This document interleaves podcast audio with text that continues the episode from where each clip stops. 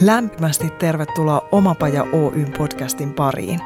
Minä olen Pia Koponen, yksi Omapajan valmentajista ja tämän podcastin emäntä. Mottonamme voisi olla tämä. Jos se on ylipäätään mahdollista, se on mahdollista myös sinulle. Oletpa hakemassa tai tekemässä töitä, oletpa missä kohdassa omaa polkuasi tahansa, tämä on sinulle. Tervetuloa mukaan!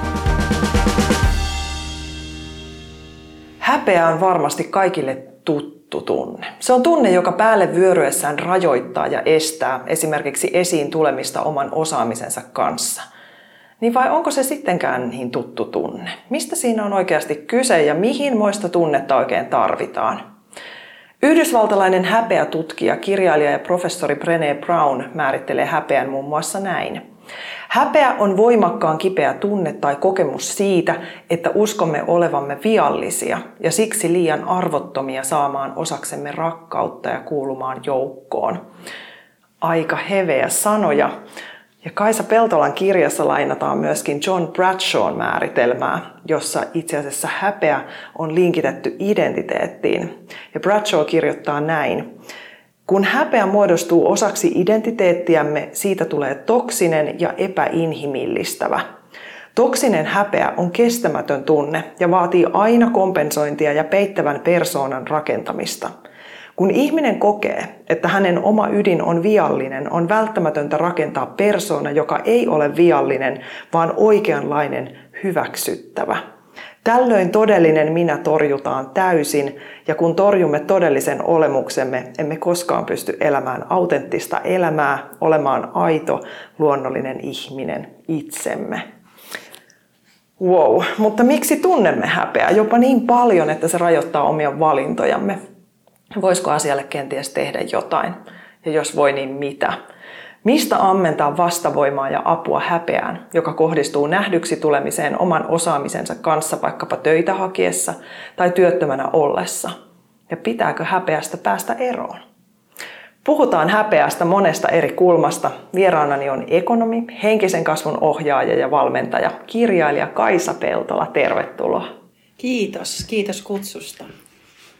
Tämä on niin huikean tärkeä aihe. Kiitos, että tulit vieraaksi puhumaan tästä. Mä törmään jatkuvasti omien asiakkaiden kanssa jossakin vaiheessa siihen, että sieltä suusta tulee kyllä mä muuten, jos mua ei hävettäisi niin paljon. Mistä me puhutaan, kun me puhutaan tästä häpeästä? Me puhutaan erillisyydestä ja yhteydettömyydestä. Se on se ydin. Eli me ollaan erillisiä siitä, mikä meissä itsessä on luonnollista. Miksi niin on käynyt? Mä, mä luin tätä sun kirjaa ja jotenkin sellainen, että apua, tämä selittää kaiken. Niin. Musta on hirveän tärkeää ottaa huomioon myöskin, minkälaisessa maailmassa me eletään. Eli jos ajatellaan, että vastakohtana on ihminen, joka voisi olla luonnollinen ja orgaaninen oma itsensä – niin me ei pystytä olemaan sellaisia, koska me eletään luonnottomassa maailmassa. Eli kun puhutaan häpeästä, niin pitää myös puhua häpäisykulttuurista ennemminkin kuin häpeäkulttuurista. Ja siinä tulee jonkinnäköinen aha-elämys, kun tajuu, että hetkinen, että kaikki ei johdu kyllä nyt minusta. Eli vaan, että tämä, niin kuin, tämä tämä rakenne on ikään kuin tässä kulttuurisessa näkymättömässä ilmapiirissä ja verkostossa. Ja me yritetään kuumeisesti soveltua siihen. Ja sitten me joudutaan hylkäämään itsestämme sitä, niin kuin mikä on luonnollista. Ja sitten me hävetään sitä, mikä meitä on opetettu, että ei voi niin kuin olla. Eli se on ehkä ensimmäinen asia, että oppii erottamaan se, että että okei, että täällä nyt vaaditaan jotakin, mikä ei ole niin kuin ylipäänsäkään niin kuin luonnollista. Että mitä jos mä antaisin itselleni luvan olla minä ja luonnollinen? Ja en suostu enää ikään kuin siihen ympäristön häpäisyyn ja yritän nähdä sitä, mikä on itselle luonnotonta ja mulla on oikeus saada kokea sitä, että mä haluan elää luonnollisesti ja mä haluan mennä sellaiseen ympäristöön, jossa se olisi mahdollista. Eli ei kannata tunkea minnekään, missä jo heti kokee, että tämä ei ole niin kuin kauhean nyt luontevaa minulle. Et se on niinku semmoinen, mistä ei kauheasti puhuta. Ja sitten toisinpäin taas sisäisesti, se on kiintymyssuhdetrauma ihan varhaisesta, varhaisesta vauvuudesta. Eli se on hyvin syvästi äititrauma, mutta ei vaan se oma biologinen äiti, vaan tämä koko meidän äiditön kulttuuri, missä tämmöinen niin kuin kehollinen läheisyys, avoimet hermostot, jotka kannattelisivat pientä kehittymätöntä vauvaa niin, että se voisi kasvaa terveellä tavalla, niin, niin se on aika rikki meillä. Eli se on se toinen ydin, sitten se hyvin syvä, syvä, syvä trauma ja toisaalta se epäterve yhteiskunta, missä me eletään. Eli wow, mikä skaala niin kuin valtavasta asiasta niin. kyse. Mennään noihin tarkemmin kohta, mutta miten sun matka tämän häpeän äärelle on alkanut? No se on ehkä alkanut, alkanut sillä tavalla, että mä en missään nimessä tunnistanut mitään häpeää ollenkaan. Että mullahan on ollut asiat sillä tavalla niin kuin kauhean hyvin, että mua on tuettu kaikessa, mitä mä oon tehnyt viime kädessä kuitenkin, varsinkin suoritustasolla ja, ja näin. Ja ei ole mitään semmoisia traumaattisia tapahtumia. Et sehän on niin kuin hyvä panna merkille, että monet häpeästä kirjoittaneet, jotka ovat niin kuin sitä lähteneet tutkimaan, niin tulee usein alkoholistiperheistä tai jostakin hyvin, hyvin trau, että siellä on joku niin kuin selkeä semmoinen trauma, että käsittelen tätä, koska meillä oli tämä trauma tai olen kohdannut tämän. Mutta se on niinku kiinnostavaa, että sit jos ei ole mitään sellaista, ja, ja silti tavallaan mä niinku elin, mä oon siis ekonomi ensimmäiseltä koulutukselta, niin 20 vuotta meni bisneksessä korkealta ja kovaa, ja sain tehdä sitä työtä, mitä rakastin aina. Ja, mutta parisuhteissa oli vähän vaikeuksia. Et siinä mä jotenkin siinä kohtaa tuli aina paniikki, kun olisi pitänyt sitoutua. Niin kuin oikeasti sitoutua. Sitten mä nostin kytkintä ja näkyvään takavalot. Ja ja tavallaan, niin kuin, mä ajattelin, että se ei nyt vaan ollut se oikea juttu. Ja sitten jossain vaiheessa, no siinä tuli vähän semmoisia henkisen heräämisen kokemuksia ja, ja ravistavia semmoisia niin kuin ikään kuin se sielu sieltä alkoi runnon pinnalle, että hetkinen. Mutta mä en tiedostanut sitä silloin vielä, mutta se johti semmoiseen niin kuin ristiriitaiseen kokemukseen, että mulla on tavallaan kaikki, mitä mä luulin halunneeni, ja silti mä katson elämääni jollakin tavalla täysin ulkopuolisena jo, jonkinnäköinen semmoinen piittaamattomuus. Et jopa semmoinen raju hetki oli jossakin vaiheessa, että mä täysin, että jos rekka ajaisi mun päälle huomenna, niin mua ei haittaisi. Et jotenkin semmoinen ihmeellinen ristiriita siinä, että tässä mä nyt elän ja teen ja kaikkea tätä on. Ja silti mä oon jotenkin ihan pihalla. Et se oli sellainen aika, kun mä uskalsin sitä katsoa silmiin, että et mitäs tässä nyt tapahtuu. Et sen tyyppisiä havaintoja mulle alkoi tulemaan. Mutta sitten myöskin elämä laittoi mut ihan polville oikein kunnolla. Että, et sitten mä niin kun, kun mun ratkaisu kaikkiin kriiseihin oli vaan tehdä lisää töitä. Ja lopulta mä menin semmoiseen eh, tilaan, että, että mä olin ihan, ihan semmoisessa taistele pakennetilassa ympär, ymmärtämättä itse sitä lainkaan. Mä olin yrityksessä, jossa oli valtavat YT-kierrokset ja ihan hirveä, hirveä tämmöinen niin kuin kaikki oli ihan, ihan kuin eläimiä siellä vaan. Puukotettiin toisia selkää ja koitettiin selviytyä ja se oli ihan kammottavaa.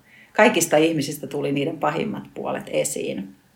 Ja sitten mun hyvä ystäväni joutui, joutui tota äärimmäisen vakavaan onnettomuuteen.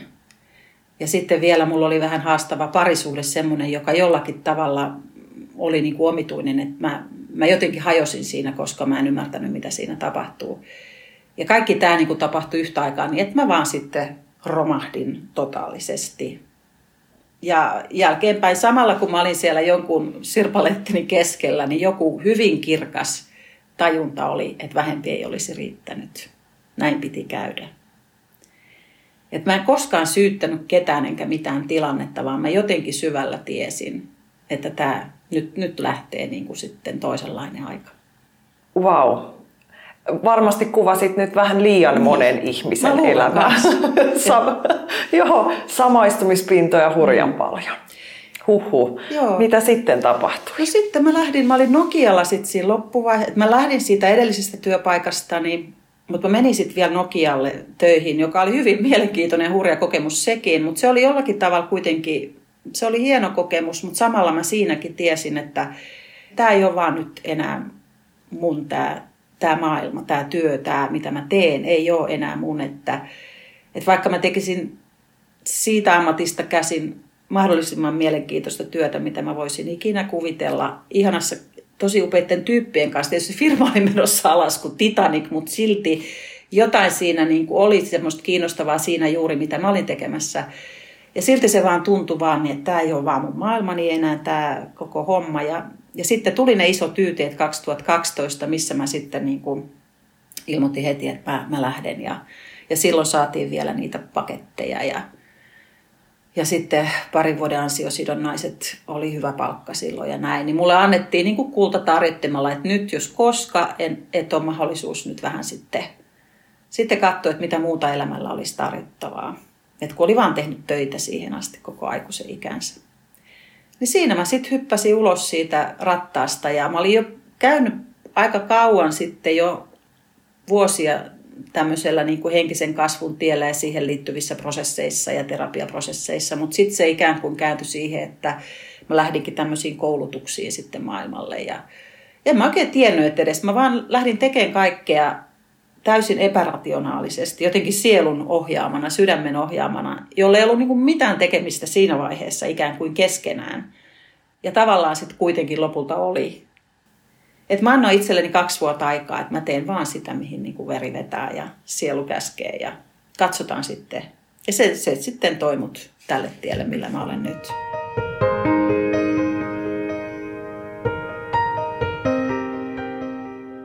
Miten sä sait siitä häpeästä kiinni, että kyse on häpeästä eikä jostain muusta? Siis kun näitä kuulee erilaisia versioita ja selityksiä, että mistä on kyse ja mitä täytyisi itsensä kanssa tehdä. Miten sä päädyit siihen, että se on häpeä?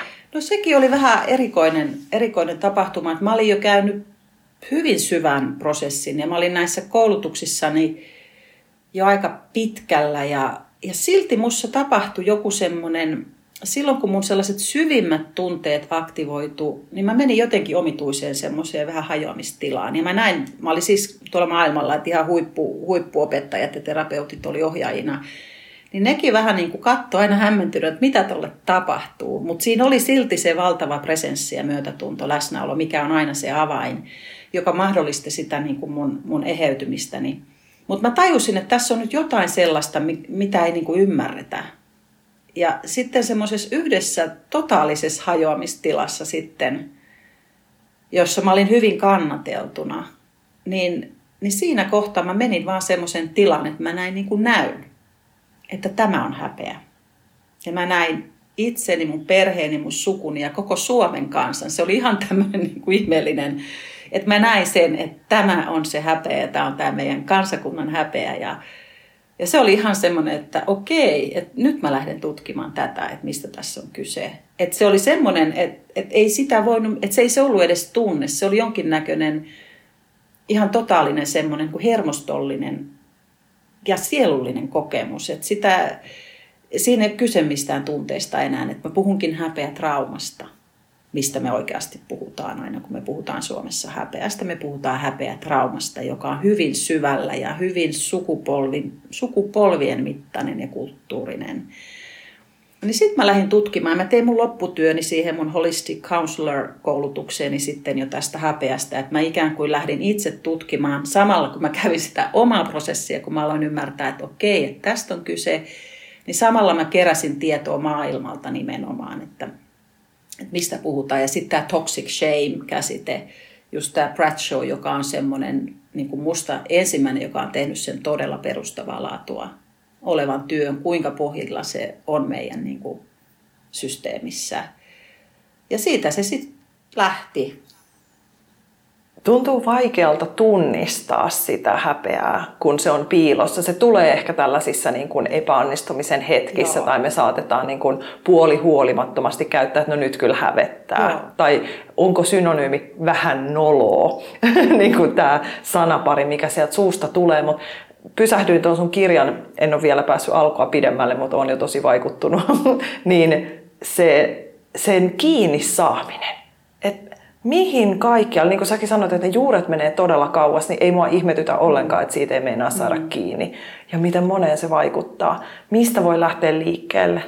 No sitten taas, jos me tuodaan ihan tähän, tähän niin kuin arkeen ja käytäntöön, se on vaan tosi tärkeä ymmärtää toi tausta. Koska se tuo vähän respektiä. Tässä ei ole nyt ihan niin kuin pikkujutusta kyse, vaan tämä on hyvin syvä hermostollinen ohjelmisto.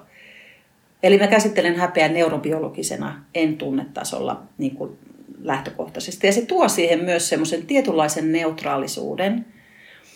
Ja, ja nyt tuo, mitä sä kuvasit, niin, niin häpeää voi niin kuin ajatella semmoisena dissosiaatio-ohjelmistona. Eli se vie meitä koko ajan poispäin siitä, mitä, me ei niin kuin, mitä meitä on opetettu, että ei saa olla, tai ei saa kokea, tai ei saa uskoa. Ja se on koko keho. Ihan ylhäältä alas. Et se voi olla ihan semmoisia pieniä liikahduksia, että, että joku puhuu jostakin, mikä herättää sulla tunteita, joita sä et halua kokea, koska ne on hävettäviä. Niin et sä tunne niitä tunteita, sä vaan väistät sen jotenkin hetkellisesti. Yhtäkkiä ruvetaan puhua jostain muusta tai vähäksi aikaa saattaa vaan niin kuin mennä pois paikalta. Etkä ei, ei kukaan huomaa sitä, ennen kuin oppii katsomaan, miten paljon sitä niin kuin tapahtuu muissa ja itsessään voi vähän väsyttää, oho, nyt rupesi nukuttamaan. Et se on hyvin, hyvin kehollista ää, ikään kuin totuudesta poispäin menemistä. Sisäisestä, ulkoisesta. Se on niin tämän tapainen. Tämä on häpeä. Ei ihmiset niin ymmärrä, että ei se ole mikään tunne, että mä opin, että tämä on nyt häpeä. Ei, vaan se on hyvin moninainen. Ja jokaisen pitää oppia se oma ohjelmisto, koska se on eri ihmisillä vähän erilainen. Onneksi sä vedät aiheista koulutuksia ja kursseja, mm-hmm. ja ne on käsittääkseni todella suosittuja. Joo. Mistä vuodesta lähtien sä oot vetänyt? Kerro vähän siitä aloituksesta, se on musta ihana.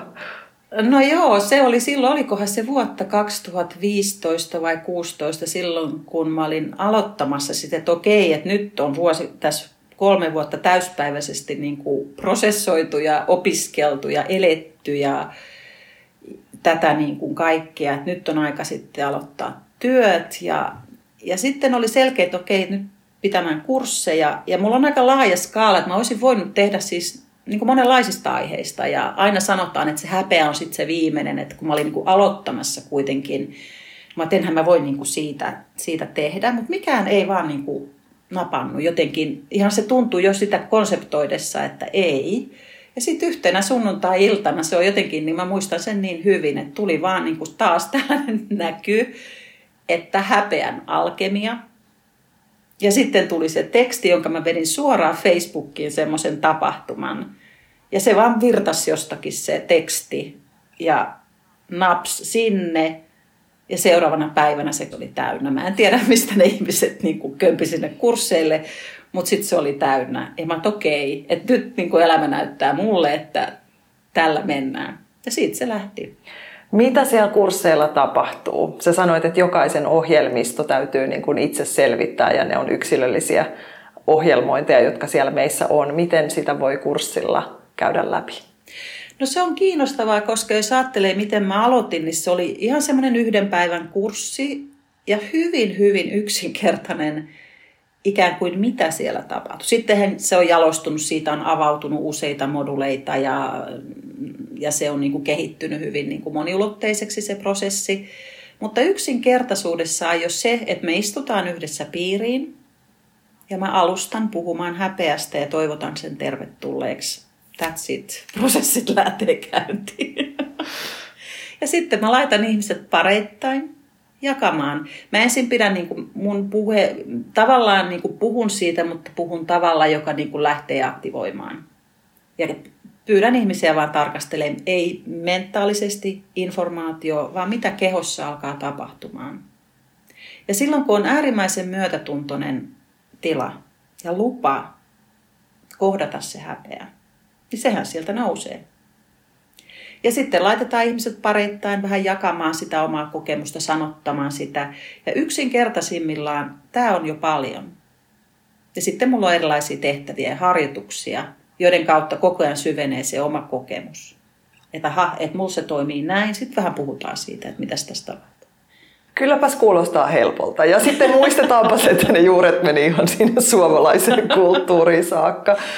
Mutta siinä on joku, joku koska, koska tämähän oli mullekin hyvin ristiriitasta, että et, et miten kun se on niin raju ja niin syvällä ja niin ikiaikainen, niin miten se sitten kuitenkin alkaa avautumaan niin kuin tällä tavalla. Et sittenhän, no sitten mä tein, olen tehnyt niitä sen koomin ja jossain vaiheessa mulle tuli sitten se oivallus, että mitä tässä tapahtuu, että kun ihmiset tämmöisessä turvallisessa tilassa kuitenkin avautuu sen asian kanssa ja pääsee puhdistamaan sitä ja alkaa se elämä virtaamaan, niin mihin se sitten niinku katoo? Niin silloin mä tajusin, että ne astuu ulos sieltä ovesta, niin se maailma onkin, että siinä on se häpäisevä energia. Eli tätä pitää niin kuin nähdä se, että on se sisäinen työskentely ja toisaalta on sitten tämä maailma, joka tavallaan tykkäisi kauheasti koko ajan, että sä vähän niin kuin häpäisit ja olisit niin kuin pienenä.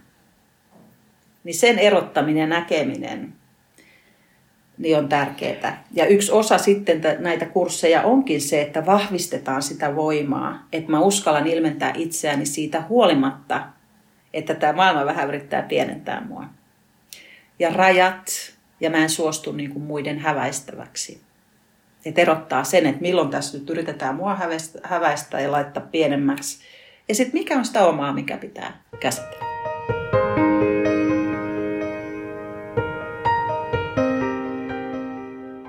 Avaa vähän tuota häpäisykulttuuria. Miten se ilmentää itseään meidän ajassa? Silloin taas, kun mulla on tuo alaotsikko erillisyydestä elävään yhteyteen, niin se on oikeastaan se ydin, ydinteema tässä. Ja sitten, että ollaanko me tasa-arvoisia vai rakennetaanko me koko ajan semmoista niin hierarkiaa. Että mehän eletään semmoista niin kuin hierar- että meillä on niin syvällä tämä niin kuin hierarkiarakenne, joka ei ole luonnollinen. Ja jotta sä oot hierarkiassa, niin sä oot yläpuolella, jonkun yläpuolella ja jonkun alapuolella ja sitten sä yrität kiivetä sinne ylöspäin niin me pelätään semmoista niin kuin tasavertaista yhteyttä jollakin tavalla. Et siinä on niin kuin vähän niin kuin valtapeli koko ajan. Me ei uskalleta mennä lähelle, me, me ei kyetä, koska se häpeä trauma estää se yhteyden. Vaan siinä on niin kuin koko ajan, että se on, niin se on semmoista pientä halveksun, siis pienimmillään, mitä me, me ei tajuta, kun, mistä puhutaan, kun puhutaan häpäiskulttuurista. Niin se on just se, millä sä vähän niin kuin erillistät toista, millä sä hiukan asetat itsesi toisen yläpuolelle mehän hirveän helposti, kun puhutaan häpeästä, me pystytään ehkä heti sanomaan, että kenen ja minkälaisten asioiden äärellä me koetaan itsemme niin kuin pienemmäksi tai riittämättömämmäksi. Mutta me ollaan aika sokeita katsomaan, kuinka me tehdään itse sitä, että kenestä me vaan käännetään poispäin. Kenet me jotenkin niin kuin, ikään kuin se on ilmaa, joku puhuu siellä ja me ei niin kuin kuunnella yhtäkkiä ollenkaan ylipäänsä se, että miten me huomioidaan ihmisiä, se hierarkian koko ajan siinä, se on jäätävää, kun siitä saa itsensä kiinni, että kuinka niin kuin sivuttaa toiset ihmiset täysin ja sitten kuinka, mikä se orientaatio on, että kenelle on niin kuin läsnä. Se on, se on niin kuin, mä menin ihan, se oli yksi näitä kirjankirjoittamisprosessin niin kuin raju, rajuimpia jonkinnäköisiä kehollisia purkuja mulle nähdä se, että kuinka itse on se, joka kuitenkin jotenkin ja se on niin kuin koko ajan tässä. Se on vähän niin kuin tietyllä tavalla, miten nyt tämä rasismitietoisuus on tullut, niin se liittyy siihen, kenen yläpuolelle asetan itseni jäätävä. Mutta sitten kun me saadaan se itsemme kiinni siitä, niin se on niin kuin, sit jotain aukeaa. Jotain meidän tajunnassa aukeaa, joku semmoinen tasa-arvoisuuden tila, jossa ihan erilaiset yhteydet on mahdollisia. Mun risteilee nyt päässä siis lapsuusmuistot, kun ollaan rivissä istuttu sohvalle ja katsottu missikisoja. Joo. Tai sitten niin. näitä niin kuin myöhempiä idolsia, kaikki, talent kaikki. ja reality-ohjelmat. Ja sitten toisaalta se, että miten sen ottaa sit identiteettitasolle todellakin, että tämmönenhän mä olen. Mähän olen mm. tämmönen ja näin mä arvostelen. Ja sit mä oonkin se kaikista ankarin itselleni. Mm, kyllä. Se on just näin, koska se on aina niin kuin se, se rakenne on kuitenkin aina sisällä. Eli meillä on sisällä se osa meitä, jota on häväisty, joka ei saa olla. Ja sitten meissä on se sisäinen häpäisiä, joka koko ajan kontrolloi sitä osaa meistä, joka pitää pitää siellä piilossa. Et mä voisin tuoda tähän toisen semmoisen äh, niin näkökulman on nämä kiintymyssuhteet. Et jos puhutaan ihan niin kuin ihmisen, ihmisen niin kuin sisäisestä rakenteesta, että mikä se varhaisimman suhteen, niin kuin äitisuhde se ennen kaikkea on, niin miten me on opittu lapsena, että mitä on niin kuin kiintymys ja läheisyys? Onko siinä turvallista olla? Eli turvallisuus tarkoittaa sitä, että me voidaan olla niin kuin auki ja haavoittuvaisessa avoimessa tilassa ja me saadaan ilmasta itseämme ja meille asetetaan terveitä rajoja, mutta meitä ei niin kuin tukahduteta. Ja on turvallista kasvaa niin, että meidän hermosto pysyy auki ja keho kehittyy semmoisen kykyyn olla elävässä yhteydessä itseen, toisiin, maailmaan, luontoon, kaikkeen. Ja se kehittyy vaan semmoisessa niin turvallisessa kannattelussa. Ja se valitettavasti edellyttää, että se äidin hermosto on auki. Ja eihän se ole. Eli lapsi tavallaan syntyy jäiseen syliin, voisi sanoa. Mikä, vaikka äiti tekee parhaansa, mutta hänen hermosto on, on lukittuna, niin se lapsi niin kuin jähmettyy jo siinä.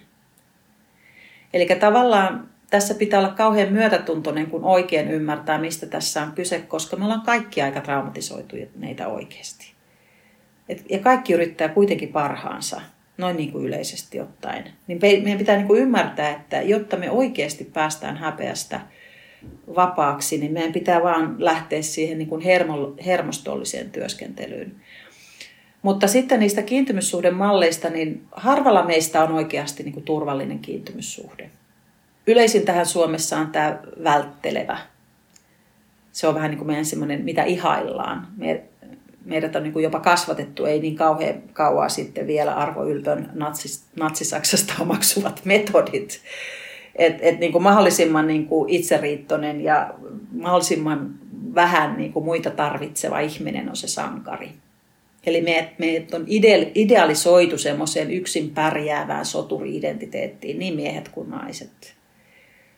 Ja, ja siitä niin kuin lähdetään. Ja semmoinen ihminen on niin kuin hyvin pätevä tekemisissään, mutta täysin tuntematon maaperä on niin kuin tunteet ja läheisyys. Et se on, ja se on vielä se raja on niin vaikea, kun pärjää niin hirveän hyvin sillä tekemisellä ja ajattelemisella, niin se on niin kuin iso identiteettikriisi sit huomata, että täällä tunnealueella onkin täysin kaos. Että uskaltaa niin kuin hyväksyä sen, että silti mun on mentävä sinne ja opeteltava ja rämmittävä täällä niin, että mä niin kuin jotenkin alan tutustua tähän tunnemaailmaan. Koska muuten mä elän itseni vieressä koko ajan ja aina on niin kuin erillinen. Koska se yhteys tapahtuu sieltä tunteiden puolelta ja niin kuin kehon puolelta. No sitten on tämmöinen läheisriippuvainen suhde, jossa on saanut huomioon, mutta on saanut jonkinnäköisenä semmoisena niin kuin on peilattu ikään kuin vanhempien toiveiden kautta. Eli silloin kun on juuri mitä se äiti sinussa ihailee, niin saat huomioon, mutta samalla sä tunnet, mutta tämä ei ole minä. Niin siinä tulee semmoinen niin kuin taas läheisriippuvainen suhde, mikä on hyvin yleinen myöskin. Eli tavallaan haetaan koko ajan hirveästi huomioon, mutta silti ei osata ottaa sitä vastaan niin kuin terveellä tavalla. Ja siinä jollakin tavalla se torjunta muodostuukin semmoiseksi, mitä kohti haluaa mennä. Ja tämä on niin kuin yksi sitten hyvin tämmöinen. Ja se on jopa niin kuin addiktio, että, että sanotaan, että sit pitää niin kuin draamaa, draamaan koukuttumista pitää käsitellä ihan niin kuin addiktiota käsitellään, jos on aina kyse aidon yhteyden niin kuin kaipusta. Ja sitten on vielä tämmöinen ihan kaoottinen, jos on oikeasti ollut, niin kuin, että ei ole turvaa niin kuin missään millään tasolla, niin silloin se on, se on niin kuin jo ihan sillain hyvin vahvasti dissosioitunut tila, jossa tarvitaan sitten vähän, vähän niin kuin selkeämmin terapeuttista otetta sitten vielä. Että näinkin sitä voi katsoa, että voi kysyä itseltään, että mitä itselle tapahtuu, kun tulee torjutuksi, että mikä reaktio laukee. Niin se kertoo aika paljon. Koska häpeä liittyy aina se hylkäämisen pelko. Kiitos Kaisa Peltola. Meillä tämän jakson aika loppuu tässä kohtaa, mutta on niin kiehtova aihe. Tuutko mulle vielä seuraavaan jaksoon vieraaksi? Voisin mielelläni tulla, koska musta tuntuu, että me raapastiin vasta pintaa. Siis hädin tuskin edes sitä. Kiitos tästä puolituntisesta. Me ehdottomasti jatketaan keskustelua. Kiitos. Kiitos.